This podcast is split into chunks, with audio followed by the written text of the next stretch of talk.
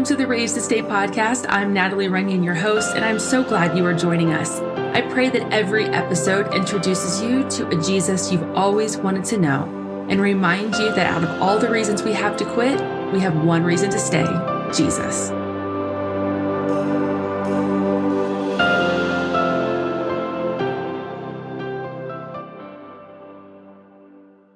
Hey guys, I'm so glad you are joining me. Today I'm going to be flying solo because I am talking about a topic that I have experienced firsthand, and I know you probably have too. If you have been in the church any length of time, then you have experienced what we're going to talk about, and that is church hurt. And when I look over the last 43 years in my life of being a pastor's kid, being just a regular congregant, going into a church staff, and now being another just congregant again, I can tell you 100% you are going to experience church hurt at any given time and it's going to be painful. It's going to feel devastating, but we have to talk about it because if we just keep using the phrases church abuse, church hurt, and nobody actually dives deep into what we're saying, then we're just throwing language around that may or may not make sense to even us. I think we use these buzzwords just to try to define what we are talking about, what we are experiencing. And I want to challenge us to really educate ourselves on what it is that we are saying when we say we have been hurt by the church, abused by the church, or any phrase that you see that are buzzwords across social media today. I do believe deconstruction can be done healthy. I do believe that when we have been hurt, by religious frameworks that have caused shame, grief, things that are not of the Lord, that it is absolutely okay to tear down religious strongholds and rebuild on a healthy foundation. However, I'm not seeing that all the time.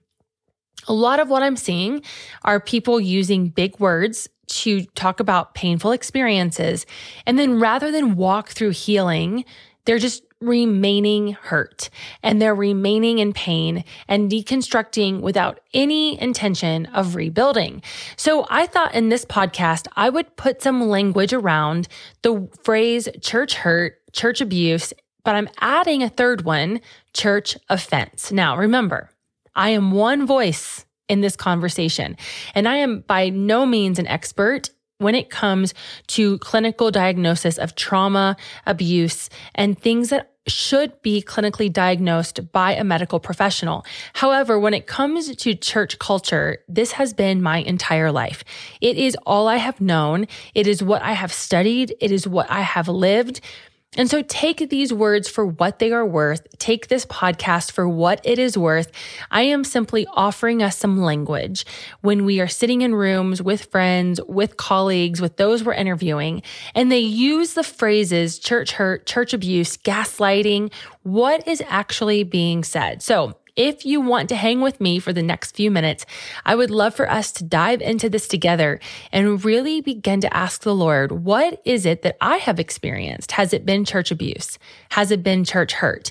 Or am I living offended? Has something happened to me or has something been said to me that I have simply not been able to let go of? And therefore, I am walking around just bleeding all over everyone and have no intention of actually healing because to be honest, it feels good to have a reason not to go back to church. It feels good to be a victim sometimes because it validates my pain. Or do I want to be healed? And do I want a church community? I just don't know how to vocalize what I've experienced. And I just need someone to tell me that they believe me, that I have been hurt, that I have been offended, that I have been abused, and then to take the necessary steps forward into healing. Here's the reality, guys, is that the whole reason Raised to Stay exists is because I was under hurtful leadership. I didn't know how to put words to it. And when I was trying to tell people that I was being, you know, emotionally and psychologically, maybe not um, abused, but manipulated, it felt like everyone I talked to turned it around on me as if it was my problem. And so it began me on this, you know, journey of do I even want to stay in ministry? If the last 43 years has looked like X, Y, and Z, what makes me think that the next 43 years are going to be any less painful or any less challenging? And so I found myself, you know, really asking the Lord, why should I keep doing this? And it was from a place of wanting to quit that Raised to Stay came into fruition in 2019. And I found myself on the cusp of quitting. And the Lord really doing a work in me through 2019, where He began to have me write these black boxes that we now know on social media, where I was just telling you guys what the Lord was teaching me. Not that I had arrived, not that I had figured it out, but maybe if these black boxes kept me going one more day, that maybe it would keep somebody else going one more day. And that is how Raised to Stay came about. The goal is that quitting wouldn't be our legacy, that our generation would not be so afraid of failure and fear and being hurt that we would just simply quit, but that we would literally let staying be our legacy, not in toxic churches, not in organizations that are hurting us, but staying abiding in Christ, staying connected to the vine so that he can prune us, he can grow us, he can shape us. And from there, we make a decision to stay and abide in Jesus. And if there is a church that we find that is healthy and whole, and they are out there, that we would choose to also remain in community with those who call themselves brothers and sisters in Christ. Now, again, I said this at the beginning. If you are in ministry, if you are on a staff as a staff member, if you are a volunteer, or if you are simply a congregant showing up, you are going to be hurt by the church based off what your expectations are and based off the fact that the church is made up of fallen fallen people. When we say the church did not hurt us, but that people did. That's a tricky conversation because the church is made up of people. So, of course, when we get hurt by people, we associate that with the church because it happened in the walls surrounded by people. And so we have to know what we're saying when we tell people, no, you weren't hurt. People hurt you. The church didn't hurt you. Well, that's true, except that it happened at the hands of people in the church and people make up the church. And so we have to acknowledge not only only have we been hurt, but we've probably been responsible for hurting other people intentionally and unintentionally because we are human and we all say and do things that hurt one another. So when I began to research the technical and clinical uh, definitions of abuse, church hurt, church offense, I realized that they really are different. Though, if we let offense and hurt take root, it can begin to take the shape of abuse because now we're letting it daily impact our lives. So let's take this word or phrase church abuse and let's really look at what the definition is according to the Webster Dictionary and different, um, you know, uh, things that have come out in the past few years to help us put language to this. So abuse is an inappropriate treatment of an individual. It includes physical, psychological, emotional, and sexual. Physical abuse is the use of any physical force that may result in bodily injury, physical pain, or impairment. Now, spiritual abuse happens when someone uses spiritual or religious beliefs to hurt, scare, or control you. And this can involve a cult as well. So many of us would say, yes, I know someone who experienced that growing up. Yes, I have experienced it myself. I have been physically, emotionally, sexually, psychologically abused in the church. Now, this is devastating. This is what we saw many years ago in the Catholic Church where people were coming forward. We have seen this in the hashtag church too movement where people were coming forward following the Me Too movement and saying, yes, my youth pastor sexually abused me or sexually assaulted me. I was receiving inappropriate text messages from my senior pastor, my worship pastor, and it was coming quickly as people began to feel freedom to share their stories.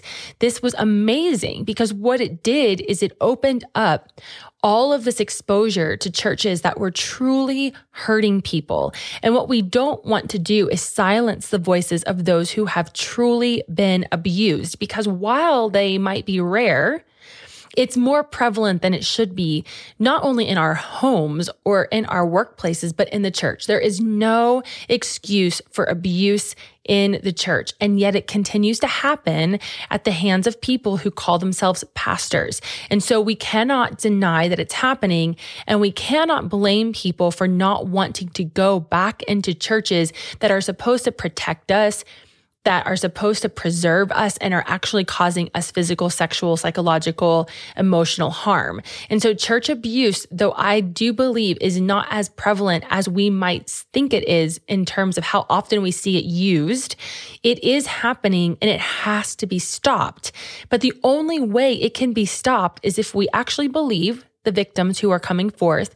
And we also stop just throwing this phrase around as if it's happening every single minute of every single day and silencing or muting the voices of those who are truly crying out for help. The other part of this then is church hurt. And when I think about church hurt, I would personally say that when I look in my DMs, this is more so of what we are seeing in the church. The Biblical Counseling Coalition definition of church hurt is the painful experience of being exploited in the context of a collective local church where spiritual language or even scripture may be leveraged to justify wrongdoing and protect offenders. So this is where we see our narcissistic leaders, our um, toxic leaders, the leaders who say things to us in meetings like, I'm the only one you can trust. And Everyone thinks this about you, but yet they can't tell you who. Um, they're using fear of getting fired, fear of losing a position. If you're a volunteer, you might be under another volunteer who is using this very direct language to instill any type of fear in you that if you say anything, if you go to anyone that you're going to lose your job or you're going to lose your position. Now, when I decided to start Raised to Stay, I was experiencing more of this type of leadership where I was, you know, confused about some things. I was getting a lot of miscommunication, misdirection, and I was trying to get help. But, you know, the Lord kept reminding me that you can't scream fire if people don't want to see smoke. And unfortunately, in the church, because we do need talented leaders, we do want leaders who have authority and who are really good at what they do, we aren't as quick to fire them because we need them. And so when we hear that there is a leader who is not necessarily behaving well, we often will defend their actions. Well, you know, they're just, they're in charge of a lot of people. Um, they have a lot on their plate. Their intentions are good. And what happens is we begin to see a wake of destruction behind these leaders who are causing church hurt. We start to see high turnover in staff. We start to hear rumblings of this leader causing more damage. And the more that people begin to speak up, there becomes a common denominator. And typically that common denominator isn't just a common denominator by accident. It's because that person is causing harm within the church walls. But if those in leadership who have the power to fire this person continues them to just do what they've been doing, we will start to lose people quickly. And the sad part is, is we lose those people not only on our staff or on our volunteer teams, but they simply don't come back to church because they don't feel protected. They don't feel safe. And so they not only don't come back to our church, but there's a likelihood they won't go back to any church. I'm passionate about this because I do believe that most church hurt comes from people who are intimidated or fearful that they're going to lose their position or status. And so rather than championing those behind them, those um, who they are raising up, they see them as competition and begin to squash them. They begin to kind of, you know, see that there's something in them and rather than call it up higher, they begin to speak down to it. Um, and there is a, a part of this that is on all of us. We all do this when we feel like we might lose something. We start to try to control something. And I, I believe church hurt is oftentimes from a place of control um, from those in leadership. And so we have to be very careful when we define church hurt, even because that can be borderline abuse depending on the psychological damage that it is doing to a person. So I want to say very very clearly that church hurt will oftentimes look and feel like abuse because it's borderline psychological or spiritual abuse. And I think it's important that we talk about that. And I also think it's important that our church leadership is open to hearing from congregants and volunteers and staff people to pay attention to any patterns that might be surrounding one person or one organization or one sector of the ministry that might not be as healthy as we thought that it was. Now, here's what church hurt is not. Church hurt is not accountability in love. When we are being held accountable by a leader who is really working for our best interest, who knows us, who invests in us, who is mentoring us, who is modeling godly leadership to us, church hurt is not being held accountable. Like we're not going to let you, you know, be on the platform leading worship if you're living with your boyfriend. Well, that's a standard that the church has. And we believe enough in the sacred um, institution of marriage that we're not going to allow that to happen. So that's not abuse. That's a boundary. And if you're going to that church and that's a boundary, that's one that you have to respect. Disagreements or minor arguments are not church hurt, though it can be hurtful or it can be uncomfortable, it doesn't mean that someone is intentionally hurting you because they disagree with you or you're having a hard conversation. Miscommunication, though it is a pain and it can lead to misunderstanding, it also is not church hurt. It is something that has to be worked out and talked through. And we can't just run away from it because it's hard. We need to dive deeper, get to the bottom of it, and really have those conversations we don't want to have. Humble confrontation is not church hurt. When you are confronted in love through Matthew 18 and it isn't, you know, dangerous and it isn't somebody who's trying to hurt you, humble confrontation is actually what we need to be doing in the church. And gentle correction, when we are gently corrected by someone, that also is not church hurt. Though I agree, not comfortable, definitely not church hurt. Now, you might be saying, Natalie, I'm listening to you and I'm reading your black boxes. And sometimes I feel like you're gaslighting us. Like you're telling us that what we experienced is not real.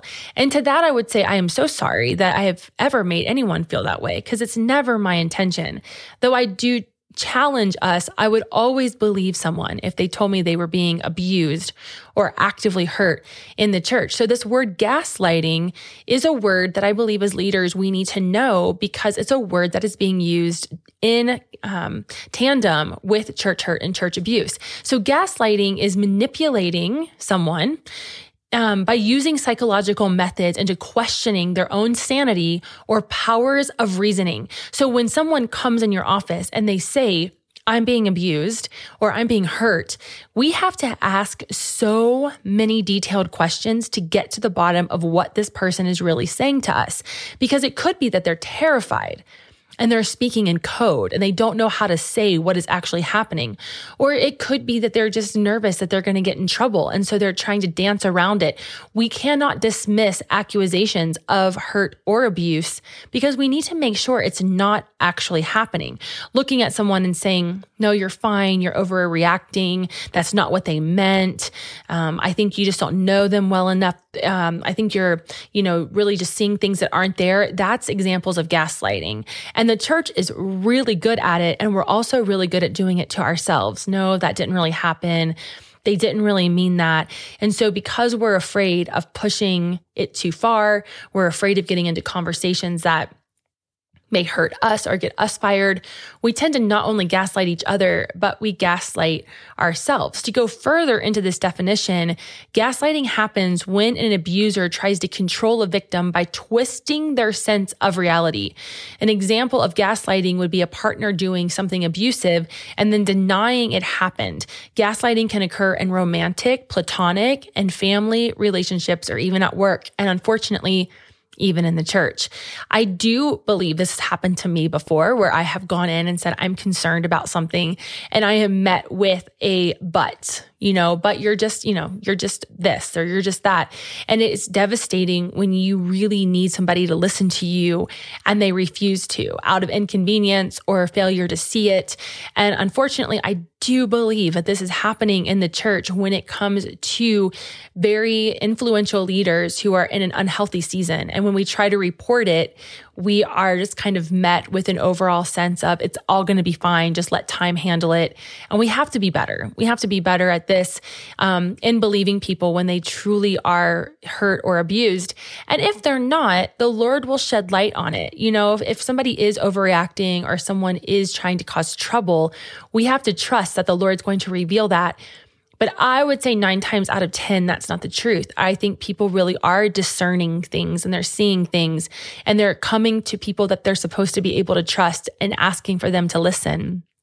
Um, and, you know, I'm learning this myself that as Christians, we're not always the best listeners. And so I do feel we owe it to one another to hear the story out and investigate if we really believe that someone is in danger. This third category church offense is an injury or wrong done to one. And if you want to look up some examples of offense, you can look up 1 Samuel 25, 31 and Romans 5, 15. An offense is a stumbling block or a cause of temptation. Other scriptures, Isaiah 8, 14, Matthew 16, 23, Matthew 18, 7. We see church offense or offense in general popping up all over scriptures. And when the Bible speaks of offense, it's referring primarily to some act or series series of acts which leads one another into sin. The difference between church offense and church abuse and church hurt is that church offense involves two people. It involves both sides. It's not something happening to us. It's something that we're choosing to pick up and sin is happening on both sides of the one causing the offense and the one picking up the offense we do this a lot in church in that somebody will come to us and tell us something that's happened to them and we immediately pick up their offense. So now we're not just walking around with our own offenses, but now we're carrying each other's offenses. And this is definitely where we start to see sin creep into the church. So I'm not talking about abuse or narcissistic harm. I'm talking about things that happen in everyday staff situations or everyday relational things where someone brings us the problem, we listen to what they have to say, and instead of calling them higher to healing, we're now all carrying that same offense. And this is sin. And it's really hard because we have justice buttons and we want to make sure people are protected and that our friends aren't hurt. But really what we're doing is we're causing greater division within the body or within within the church or within the organization by agreeing with the offense rather than digging deeper into the truth and really finding out like what's happening in that situation. A really good book that I would love for us all to read at some point is The Bait of Satan, Living Free from the Deadly Trap of Offense that was written by John Bevere. One of his quotes in here of many that I highlight in my own book as well as highlight in his book are many are unable to function properly in their calling because of the wounds and hurts that offenses have caused in their lives. They are handicapped and hindered from fulfilling their full potential. Most often it is a fellow believer who has hurt them. Now, you think about the church, we're just like a bunch of offended people running around a lot of the time because we haven't dealt with the offense. So it just kind of grows and roots into bitterness until we're being controlled by that offense. Every conversation, every interaction, every relational uh, situation is now clouded by this offense. He also says in the same book, we construct walls when we are hurt to safeguard our hearts and prevent any future wounds. We become selective, denying entry to all we fear will hurt us. We filter out anyone we think owes us something. We withhold access until these people have paid their debts in full. We open our lives only to those we believe are on our side. Now think about this. We get like a team on our side, right? Like you heard what they did, you heard what they said, you agree with me, right? Like this was wrong, they need to be fired, they need to be taken care of. And so we start building an army against one another and we no longer will receive constructive criticism. We are really shy to receive accountability because we just assume that this is going to happen to us every single time we trust someone that we're going to get hurt. And this is where offense becomes a sin because now we're gossiping now we're causing division in the church. Now we are working against the Lord in unity. And this is where it gets really slippery because we want people to hear our side. And yet we're talking to all of the wrong people. I remember learning that you complain up and you encourage down. So when you're in an organization and something isn't going well, that you would never go to somebody on your level and complain about the person who is above you or complain about a situation because they can't do anything anything about it. But when you go up, those are the people who can do something about it. Now, here's the thing. When you're in a worldly organization, typically something is done about it. There's a firing, there's a meeting, there's something that happens that rectifies the situation. However, in the church, it's harder to get things done the higher you go up because the church is not a business organization. So we have pastors in leadership who have not been trained in organizational behavior. They have not been trained how to be true leaders of a massive organization. And so suddenly they find themselves with 200 staff underneath them. And there are very real worldly things happening within their organization, and they haven't been trained properly how to heal them or how to handle them in a way that makes all parties heard and also handles things from an HR standpoint. Human resources is in our churches for a reason to help handle the humans who resource the organization. So, though people get very frustrated when church is referred to as an organization, we are still a bunch of humans that are providing a resource to our communities. So if we are human and we are also going to, um, you know, be doing things that are going to provide services, we have to have protection. And if there are pastors and leaders in place who don't know how to do that, this is where we start to see that hurt and abuse start to come into play because things that could have naturally been nipped in the bud pretty quick they aren't because now we're balancing this. Well, we're not of the world, but we're in it. We're also, you know, Christians, but we're also human. There gets to be this really muddy water. And I think that's where we lose a lot of people is in that translation of are we an organization? Are we a church? Are we a little bit of both? And how do we honor and respect biblically but also culturally in that in that way. The truth is, guys, though, that being held to a holy standard is not gaslighting and being sat down to grow up isn't abuse, but it all comes down to how it's being handled. It all comes down to how that is being communicated. If it's being blasted like gossip, well, that's not good, right? Like if you're being sat down for something and then suddenly the whole staff knows it and you know that's not good. Um and being held to a holy standard i mean that's just biblical right? But the way that things are said to us the way things are spoken to us it matters. And so if we're not doing that well within the church walls it could absolutely be translated as abuse or hurt depending on how that is being communicated some challenges for those of us who are in leadership in the church right now is that people want power without boundaries. So we can come in and we can say, well, I don't want anybody to hurt me. I don't want anybody to tell me things I don't want to hear. I don't want to be held accountable. I just want to do what I want to do and get in and get out. That's not a biblical way to come into the church. So we have to understand that we're going to be leading people all the time who want power, want they want platform, they want position, but they don't want to have boundaries put in place. And so we're navigating this mucky water now of how do we establish those boundaries without it looking like we're trying to hurt someone or trying to abuse someone? And how can we you know prevent people from picking up offenses? The truth is we can't. There's just no way for us to do that and also because of social media, we have people who are coming into our midst who want a lot of visibility, but they don't want discipleship. They want to be given a microphone, a podcast, uh, a large following, but they don't want to be discipled to learn how to actually mentor and disciple those people that they are leading. And that becomes a very dangerous game, especially if we are hiring people who are still hurt, still wounded, still offended. We have let entitlement and jealousy and unrealistic expectations and pride keep us from walking in humility, love, and self control. We have to remember that when we're holding each other to a higher standard, that condemnation, that comes from people, but conviction comes from the Holy Spirit. So when people are talking about being hurt in the church, we have to dig a little deeper to find out what actually hurt them. Were they feeling condemnation from people because of something that they did or said? Or are they just feeling conviction and they didn't like the way that felt? We certainly don't want to be hiring people into our churches who don't want to be held accountable or don't understand what conviction feels like because conviction is obviously a very painful process for all of us. We have to remember that iron is sharpening iron all the time and it hurts. When we say yes to being in the family of God, we are committing to allowing iron to sharpen iron. And our swords hit when we challenge one another to love more deeply as Christ loves us. That is the beauty of conviction. That when we are held to a higher standard, that we are feeling that conviction to grow as believers in Christ and to be more like Jesus. But sometimes loving one another is correcting one another. And if we're constantly afraid that we're going to offend or hurt someone, we're going to be less likely to do that.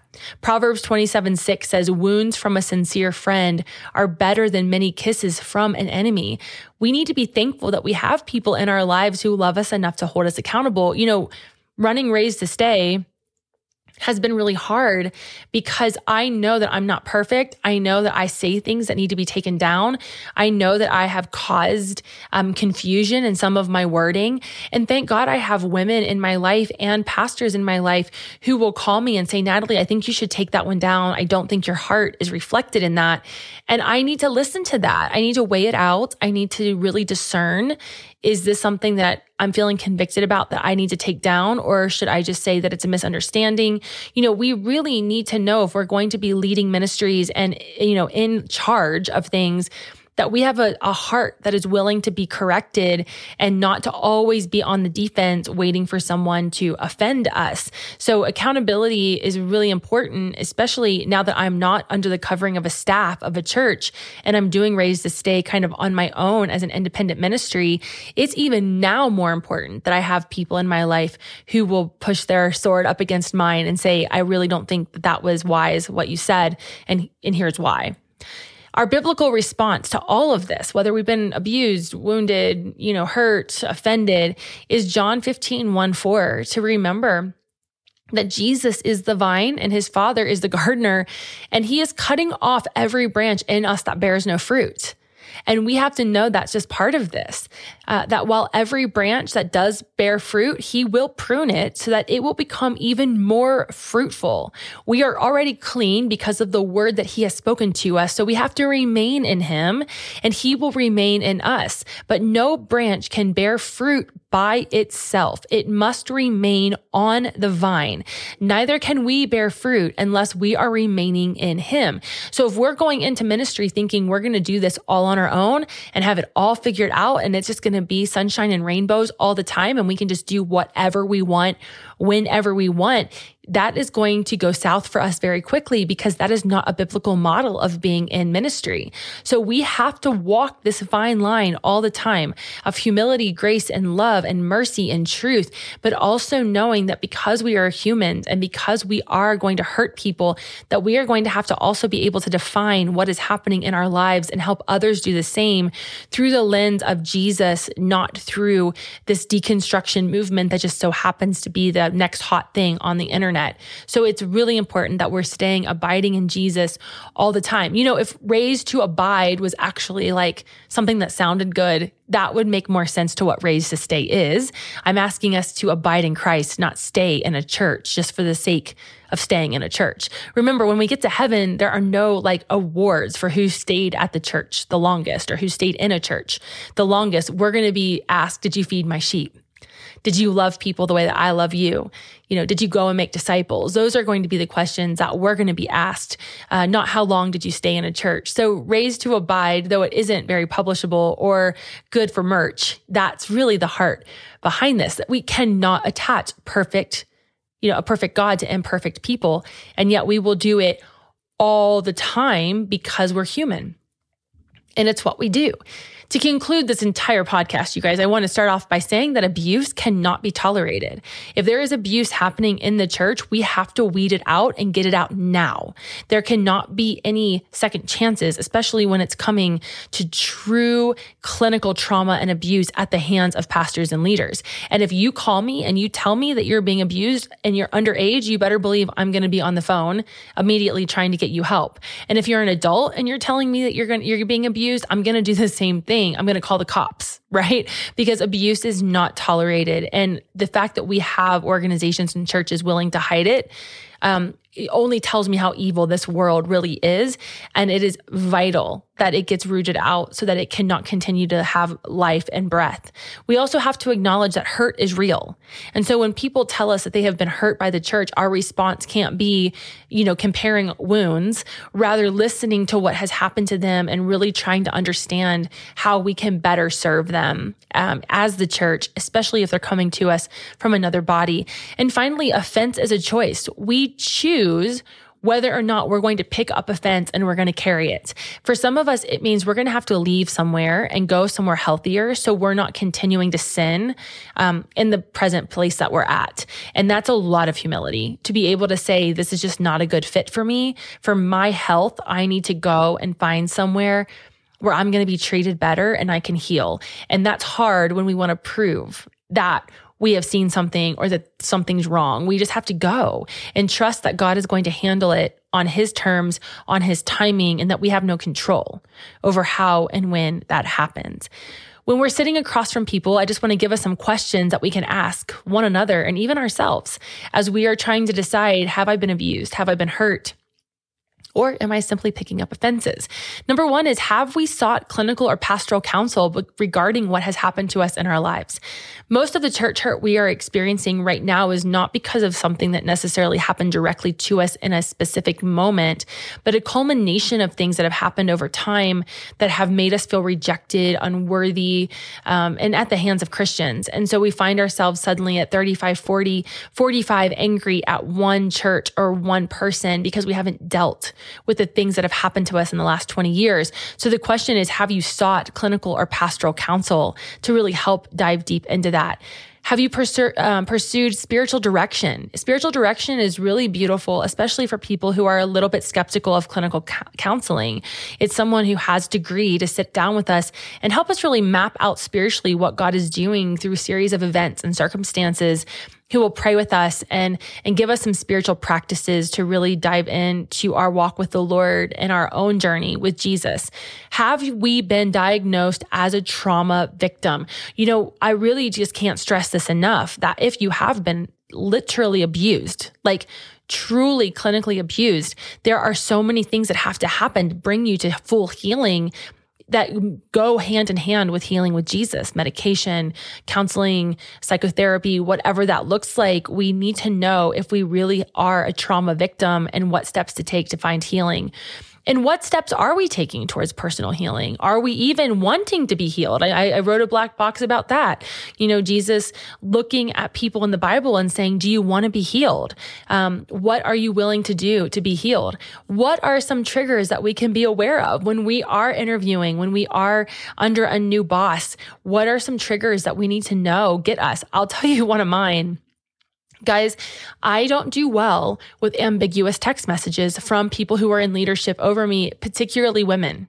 When I get a random text message that says we need to talk, my fight or flight kicks in and I am like, nope, that is not going to happen until you tell me what we're talking about. So it's really important that we understand our triggers so that we know how to communicate to our future bosses and those that are going to be over us in churches what we're still healing from. And it could be as simple as when you send me a text message, could you please tell me what we're going to be meeting about and let me know so I can prepare my heart and not lay in bed awake for two nights straight thinking I'm going to get fired. So that's just one example of triggers that we need to be made aware of. And what makes us feel like we are ready to enter back into ministry after we have been hurt or uh, really truly offended? What are we doing to kind of go back into ministry more healthy than we left? Because remember, guys, how we leave a place how we leave a situation is how we're going to enter into it. And finally, my question for all of us is do we want to be healed? In John 5, Jesus is asking that question do we want to live a life of healing or do we want to live a life of offense? Do we want to always look back over our experience at the church and just throw the baby out with the bathwater? Or are we willing to contend? Are we willing to contend 100% for the church and for the people of God and for our own relationship with Jesus? Um, or are we willing to just throw it all away? And I'm not. As much as I have seen in my 43 years, I am not ready to throw it all away. I am not willing to say that every church is bad that every pastor is an abuser, that every leader is narcissistic. I'm not I'm not ready to have that conversation. And so Raised to Stay exists for us to have this safe space, for us to really dialogue about the things that are crushing our souls and breaking our hearts. But yet at the same time, Jesus knows what that feels like. Jesus knows what it feels like to be rejected and mocked and cheered one day as he's walking into a city and jeered the next. He knows what it's like to have a Judas. He knows what that's like. And he's not leaving us. He promises us that he will not leave us. So I want to challenge us all as we continue on into this culture that is going to easily ask us to walk away from Jesus and the church. I just want to challenge us all to put our eyes back on Jesus, the author and the finisher of our faith, who for the joy set before him, knowing it was death, for the joy set before him, knowing that he would have to die but for us to have eternal life with him, he went to that cross and he did it and he scorned the shame.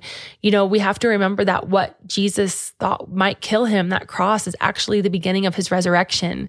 And the very thing that we feel like might kill us is the beginning of our resurrection as well. And so that's why we have to keep going. I want to say a huge thank you to everyone who has listened to the podcast so far. We are in a new series. It's just super exciting to be part of a reconciled church. And I pray that each of us will come to our own conclusion that God is good, that Jesus does have every promise lined up for us. And those promises are yes and amen. And what he finishes you know, everything that he starts, he's going to finish. And so I just want us to be able to walk in those promises and not in our hurt. So thanks again for listening to the Raised to Stay podcast, you guys. I'm just so grateful that we get to journey together, and I'll see you on the other side.